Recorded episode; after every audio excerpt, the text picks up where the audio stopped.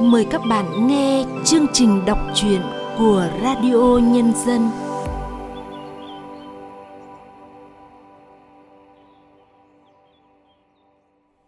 Thưa các bạn, hôm nay Radio Nhân dân xin được gửi tới các bạn truyện ngắn Vàng Hoa Năm Cũ của tác giả Nguyễn Phú. Mời các bạn cùng nghe truyện ngắn này qua sự thể hiện Xuân Khoa.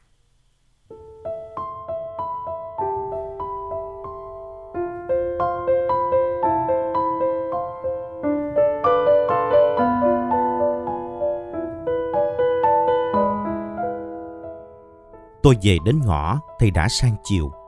Mặt ao sao động, mấy cánh bèo ơ hờ trên mặt nước. Gốc ao vàng mướp đã vào mùa, choáng hết màu xanh non của lá. Hoa vàng mê mải. Thì thoảng một vài cánh hoa rơi. Còn ếch cốm núp ở bờ tre lại lao ra đớp tòm tọp. Gió từ sông Nhuệ thổi vào mang mát. Tôi ngửa mặt, ngắm khoảng trời xanh, hít căng lồng ngực để cảm nhận mùi vị quê nhà lòng rưng rưng.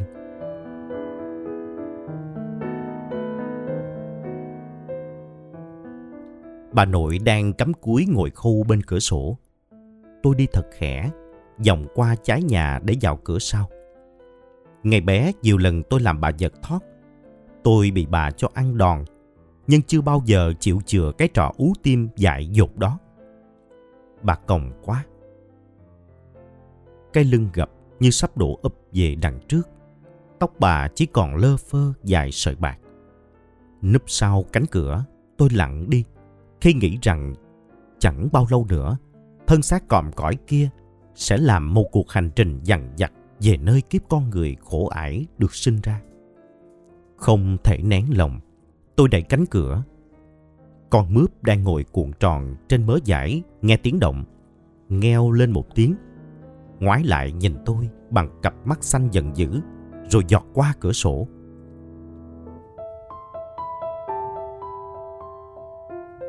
Đã lâu tôi không về nhà, con mèo không nhận ra chủ cũ. Tôi khẽ bước đến bên bà. Mày về đây hả gì? Bà không ngoảnh lại, vẫn lẫn mẫn với những mũi kim trên chiếc áo nâu sờn màu đất. Dân! Tôi xà vào bà, cầm bàn tay xương xương gầy guộc. Suốt thời thơ bé, tôi được bà chăm bẩm không ngừng nghỉ. Tôi đã lớn khôn từ đôi tay bà. Cũng chính đôi tay này đã đặt bàn tay bé nhỏ của Miên vào tay tôi. Bà còn khâu cái áo này làm gì? Áo mới cháu gửi cho đâu không mặc? Dạ rồi, chết đến nơi rồi thì ăn với mặc làm gì? Giọng bà hờn dỗi con biết lỗi rồi bà ơi. Bà ngước lên nhìn tôi vài giây. Nơi đáy mắt vẫn hiện lên sự nhẫn nhịn. Sau cái nhìn xa xăm ra ngoài cửa sổ, bà nhổm dậy, lọ mọ vào xó buồn. Bà lôi ra cái lọ thủy tinh, nước bên trong đen kịch. Bà pha một cuốc nước, đưa cho tôi. Mày có uống thứ nước này nữa không? Cái gì đây ba? Mày quên rồi à? Cứ uống đi, không chết được đâu. Nước dâu. Bao lâu rồi nhỉ? Tôi đã không uống để quên mất cái mùi thơm dịu, vị thanh mát khó cưỡng này.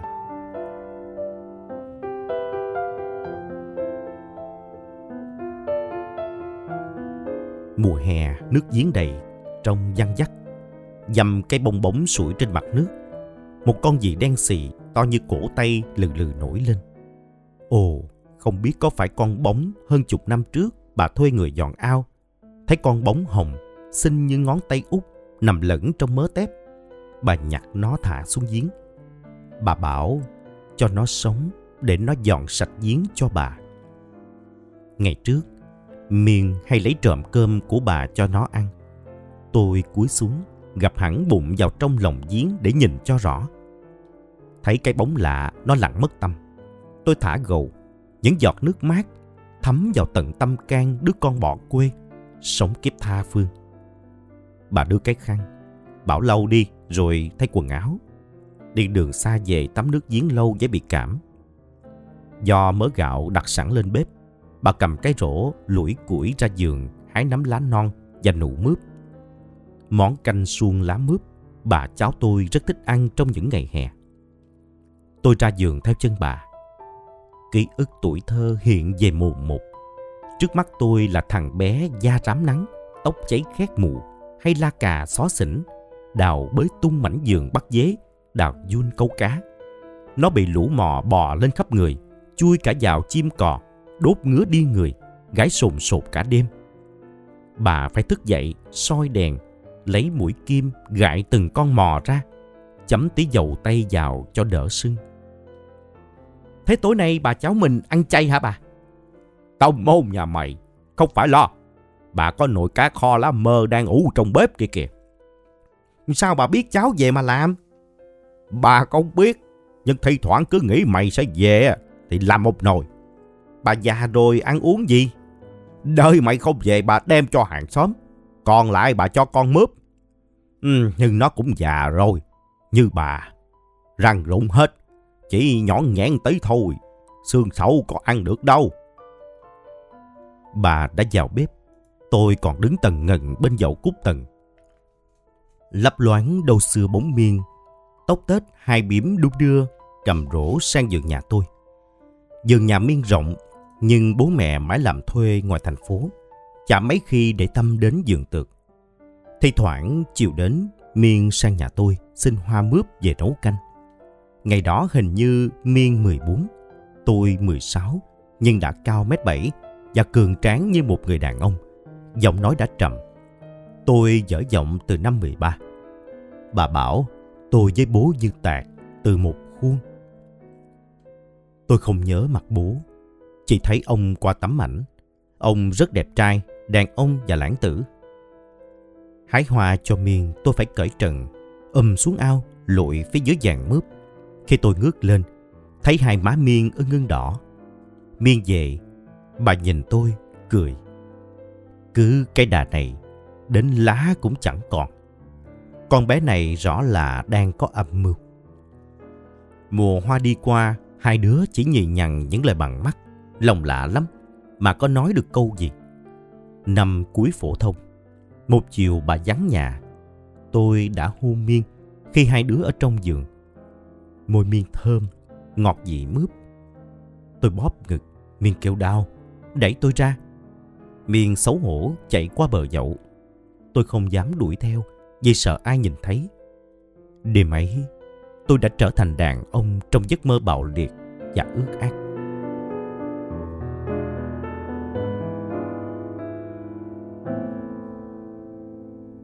Đêm cuối tháng ở làng vắng lặng quá.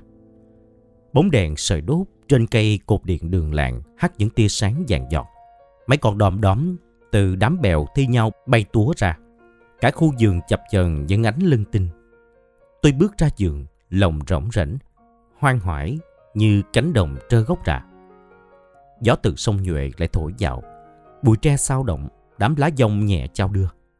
Thoang thoảng mùi hương hoa mướp đầu mùa Tôi đi ra phía hàng dậu cúc cần. Rứt nắm lá non, giò nhẹ. Tôi đưa lên ngửi. Thơm hăng hắc và nồng. Bên kia bờ dậu, ngôi nhà thiếu hơi người u trầm với bóng cây cổ thụ. Khoảng sân lá rụng một dày. Con chim ăn đêm vỗ cánh sành sạch mấy tiếng, rồi lao dút vào trời đêm. Tôi dạch bờ dậu, đúng nơi tôi và Miên vẫn khom người chui sang nhà nhau. Bước sang nhà Miên, đã bao năm rồi tôi không đi lối này, không sang nhà Miên. Có lẽ từ cái ngày tôi yêu Diễm Châu. Ngày tôi lên Hà Nội nhập học trường kinh tế, lúc ấy đã là giữa mùa thu. Vậy mà hoa mướp vật vàng miên dại, vàng như lên đồng khắp giường. Bà dớt cua với ao, giả nấu canh mướp cho tôi ăn. Vì quê nhà đầm đượm, mắt tôi cay xè. Xa bà, xa miên, lòng tôi nhói đau.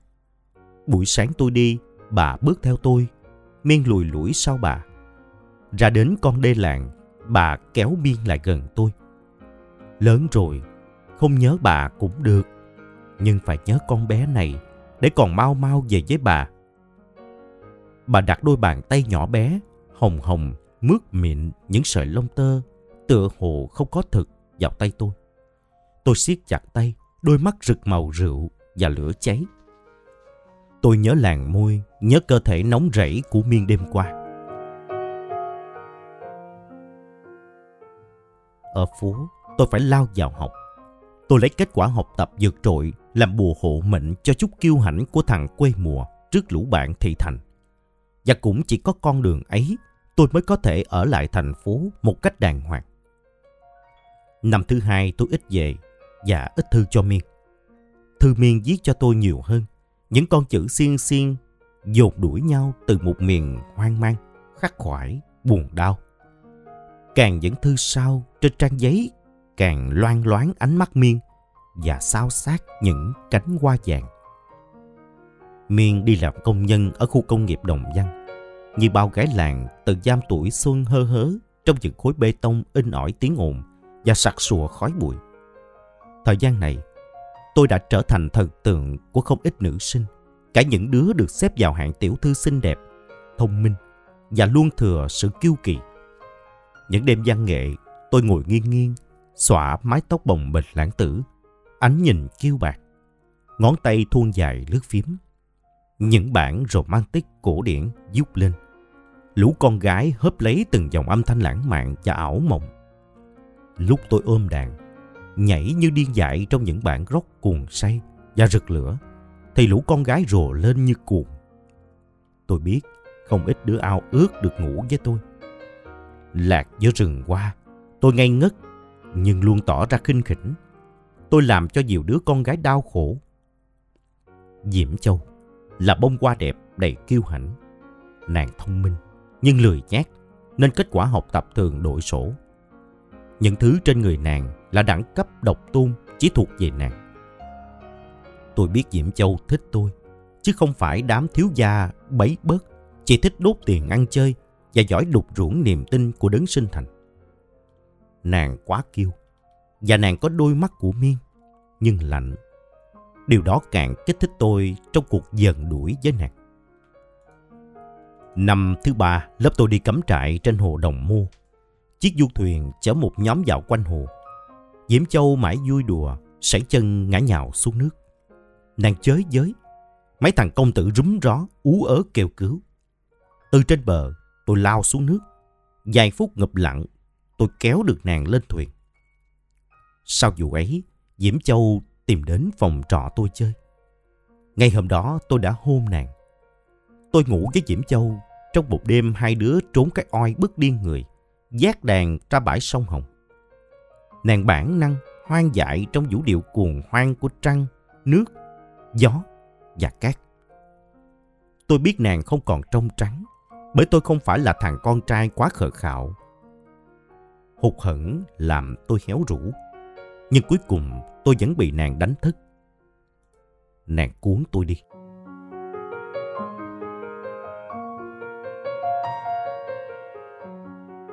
Mùa thu năm ấy, Miên gửi cho tôi cái áo len màu xanh dương.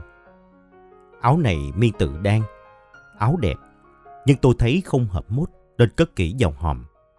Những lá thư của Miên tôi đọc, lòng buồn rồi lại quên ngay. Từ lâu tôi đã bỏ thói quen viết thư. Một ngày cuối tuần tôi về nhà đúng dịp qua mướp nở vàng dây viết. Cái vàng mướp vẫn đổ ập với ao từ năm trước.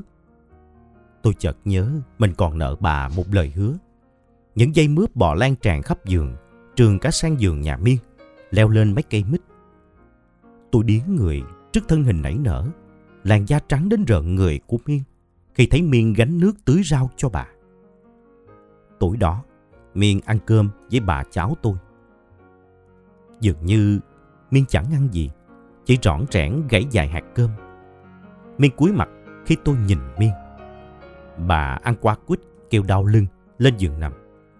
Miên dọn dẹp xong lẳng lặng ra giường rẽ dầu về. Tôi đuổi theo Miên định nói câu gì đó từ chiều đã nghĩ. Cuối cùng lại nói những lời đâu đâu. Tôi kéo Miên ra giặt tóc tiên cạnh bờ ao. Miên bảo có lẽ Miên cũng phải lấy chồng. Người ta đã đến nhà xem mặt. Bố mẹ Miên đã đồng ý. Có đẹp trai không? Bao nhiêu tuổi? Yêu Miên nhiều chứ. Xấu. Không học cao như anh Di. Nhưng người ta thương Miên. Còn Miên, có yêu anh ta không? Miên, Miên không biết. Miên ôm tôi.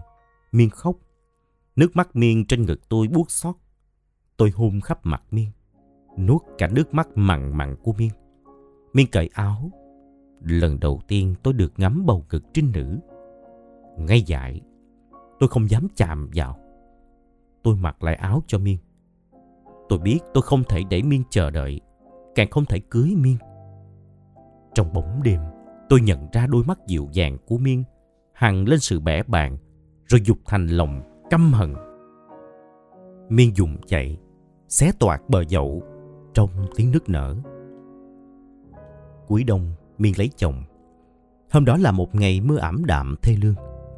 Tôi rủ hai thằng bạn bỏ học ra cái túp lều ngoài bờ sông Hồng uống rượu đến nửa đêm mới chịu dìu nhau về. Vài lần Diễm Châu theo tôi về quê, bà vẫn còn rất buồn vì chưa thể chấp nhận sự thật Miên đã lấy chồng và tôi với Miên không thể. Bà không thích Diễm Châu nhưng đón tiếp nàng tử tế. Bà chăm tôi, chửi tôi với một thằng nhóc như không hề có nàng. Diễm Châu bảo bà Di hồn nhiên như cô tiên. Bà nấu nụ mướp với cá rô, nàng húp xoạp xoạp, khen ngon. Nàng bảo con mụ ô xin nhà cháu nấu canh cá rô rau ngót thì mê tơi. Nhưng mà món này của bà là bá đạo. Bà chỉ cho cháu cách nấu để về cháu dạy nó làm. Đêm tôi dẫn Diễm Châu ra giường. Nàng bảo giường nhà Di có ma. Châu thấy có hàng trăm đôi mắt xanh lè đang soi mói. Cứ ghê ghê. Dớ dẫn. Ma nào mà ma. Tôi đè ngửa Diễm Châu dưới gốc nhãn. Nàng oàn lên. Rít rít cười như chuột. Năm cuối, vào học được vài tháng. Diễm Châu bảo với tôi nàng có thai. Tôi muốn giữ lại đứa trẻ để cưới. Đằng nào hai đứa cũng sắp ra trường. Nàng rơm rớm như cảm động, rồi cười nhạt. Di ơi, Di vẫn ngây thơ thế. Cuộc chơi của chúng mình chắc phải stop thôi. Châu thấy nhạt lắm rồi. Ngày biết tin Diễm Châu đã giết đứa trẻ, tôi đi lang thang cả đêm dọc phố Phát Đình Phùng. Dưới ánh điện đường, hàng ngàn chiếc lá vàng tê tái, như mắt bà, mắt miên, như những giọt lệ. Vài tháng sau, tôi thường gặp Diễm Châu tay trong tay với một thằng sinh viên năm thứ hai. To đen, dài và mặt đầy lông lá. Là Việt Kiều Mỹ mới về nước định cư. Không phải tay dừa, tôi ngấm ngầm chinh phục Phương Nhi. Cô em họ non tơ, cực kỳ xinh đẹp của Diễm Châu. Khi nàng phát hiện, tôi đã có được Phương Nhi mấy tháng rồi. Nàng sồ đến mắng Di là thằng khốn nạn. Tôi cười sằng sặc. Ra trường, tôi lặng mất tâm. Phương Nhi điên dại nửa năm trời, phải bỏ học giữa chừng. Có lúc tôi nghĩ mình là con sói bị thương. Tôi ao ước trở về mảnh giường có hoa mướp nở vàng miên dại, ngủ dùi dưới dòm ngực trinh nguyên của miên.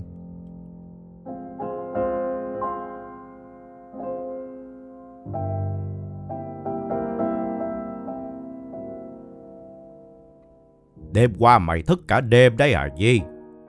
Tự mình làm, rồi lại tự đầy cái thân. Sao khổ thế? Mày định sống như thế này mãi à? Từ lâu, tôi có ý giấu bà mọi chuyện bên ngoài. Tôi không muốn làm bà buồn thêm. Vậy là bà đã biết mọi chuyện. Mày nghĩ bà già này không biết gì à? Người làng này đi Bắc đi Nam, đâu chả có người. Từng chân tơ kẻ tóc của mày bà biết hết. Tội nghiệp thằng bé, dù nó không phải con mày.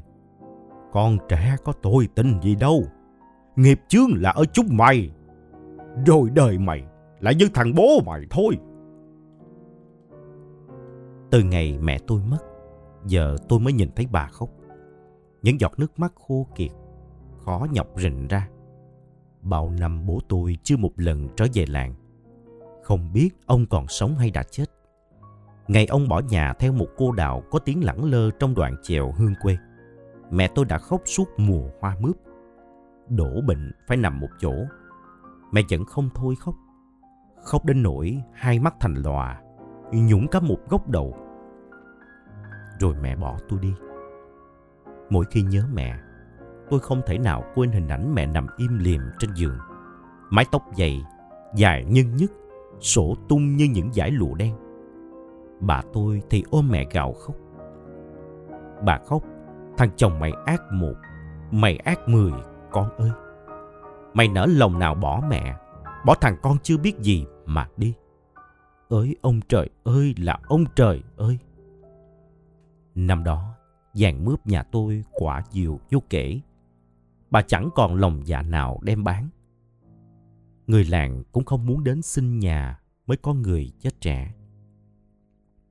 Những quả mướp già teo tóp khô khập khờ trong gió như những giọt nước mắt khô. Ký ức ấy làm tình cha con trong tôi chết dần, chết mòn. Tôi quen với cảm giác mình là đứa trẻ mồ côi bố mẹ. Tôi không có ý định đi tìm bố. Năm thứ hai đại học, tôi nghe một người làng nói gặp bố tôi trên cửa khẩu hữu nghị. Ông làm cửu vàng ở đó. Tôi không quan tâm lắm.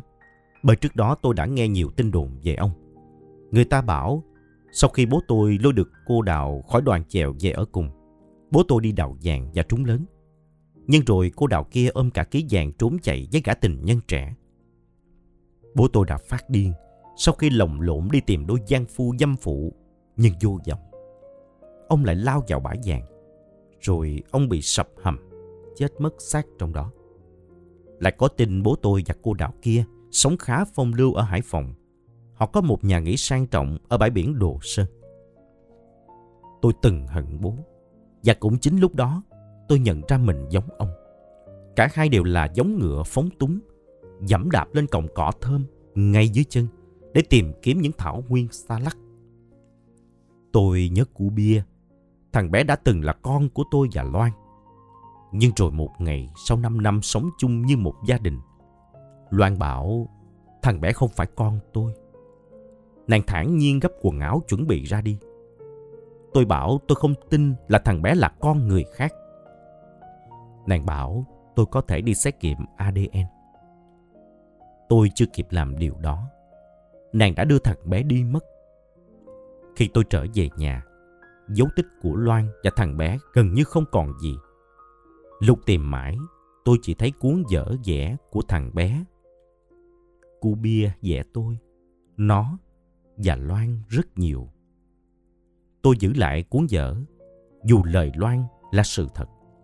Tôi vẫn không thể quên được thằng bé.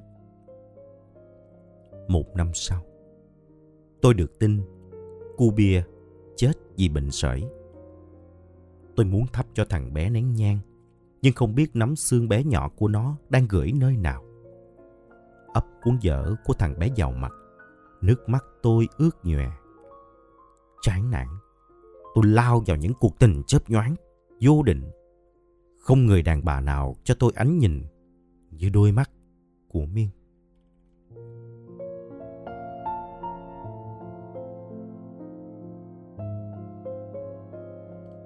Tôi đi, bà lại tiễn tôi ra ngõ. Bà bảo con Miên đã bỏ chồng rồi. Tội nghiệp con bé, đẹp người đẹp nết bao nhiêu, phần hẩm bấy nhiêu. Thằng chồng nó rượu chè, đánh vợ như đánh chó, lại lăng nhăng gái mú. Đàn ông chúng mày cùng một vuốt tệ bạc. Bà bảo, hay mày đi tìm con Miên. Nó vào Đắk Lắc làm ăn với bố mẹ. Tôi im lặng.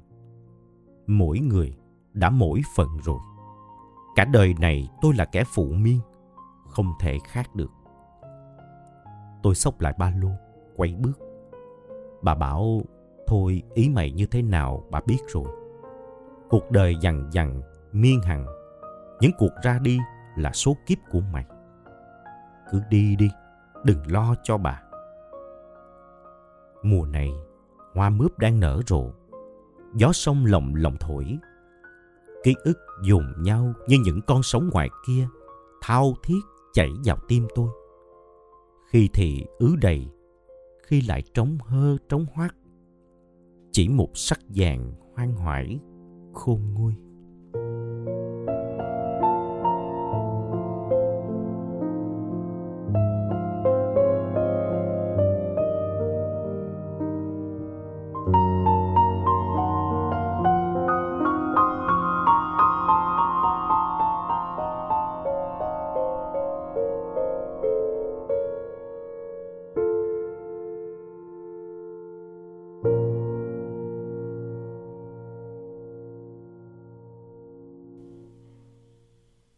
Các bạn vừa nghe xong truyện ngắn Vàng hoa năm cũ của nhà văn Nguyễn Phú qua sự thể hiện Xuân Khoa. Sau đây, mời các bạn cùng nghe những nhận xét của nhà văn Phong Điệp về truyện ngắn này. Tôi đã từng đọc không ít tác phẩm văn học có sự xuất hiện của những giàn mướp với sắc hoa vàng rực đã gặp thì khó quên nhưng có lẽ chưa khi nào loài hoa ấy để lại cho tôi nhiều dây dứt ám ảnh như ở trong truyện ngắn này của Nguyễn Phú. Ở vàng hoa năm cũ, những mùa hoa mướp không nở vô tình, nó gắn với cuộc đời của Di. Đứa trẻ là Di đã tận mắt chứng kiến cảnh mẹ khóc suốt mùa hoa mướp, ngày bố bỏ nhà đi theo một cô đào có tiếng rồi di lại tiếp tục chứng kiến cảnh mẹ mất đúng lúc giàn mướp sai chịu chịt. Lòng đứa trẻ hoang mang giữa những quả mướp già teo tóp, khua khập khờ trong gió, như những giọt nước mắt khô. Mang đầy vết thương lòng, di bước vào đời với tâm thế của trẻ mồ côi. Rồi cũng bên giàn hoa mướp Di đã có những cảm xúc thanh tân đầu đời với người bạn láng giềng. Những mùa hoa đi qua, dù đôi bạn chỉ nhì nhằng những lời bằng mắt, nhưng đã tự nhận thấy lòng xốn sang đến lạ.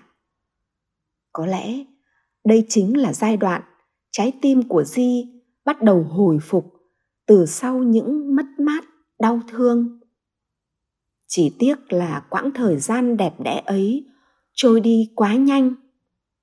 Di về phố để nhập học, giữa mùa thu, hoa mướp vàng miên dài, vàng như lên đồng khắp vườn. Dẫu quyến luyến đến chừng nào, bông mướp quê mùa đã chẳng thể theo di về phố. Hương đồng gió nội cũng nhanh chóng phai nhạt nơi phố thị.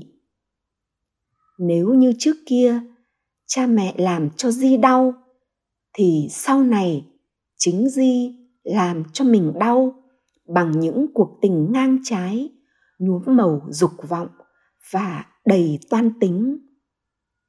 Di tự biến mình thành con sói bị thương để rồi chợt nhận ra rằng nơi có thể an trú, hàn gắn nỗi đau trong mình chính là quê nhà, là mảnh vườn có hoa mướp nở vàng miên dài và rồi ở đó, di được ngủ vùi dưới vòng ngực trinh nguyên của miên. Chỉ một sắc vàng hoang hoài khôn nguôi, những cánh hoa mướp không lời mà gợi lên thật nhiều nỗi niềm về thân phận của tình yêu, giá trị của hạnh phúc trong cuộc đời này. Chương trình đọc truyện của radio nhân dân hôm nay xin được tạm dừng tại đây. Hẹn gặp lại các bạn trong những chương trình sau. Thân ái, chào các bạn.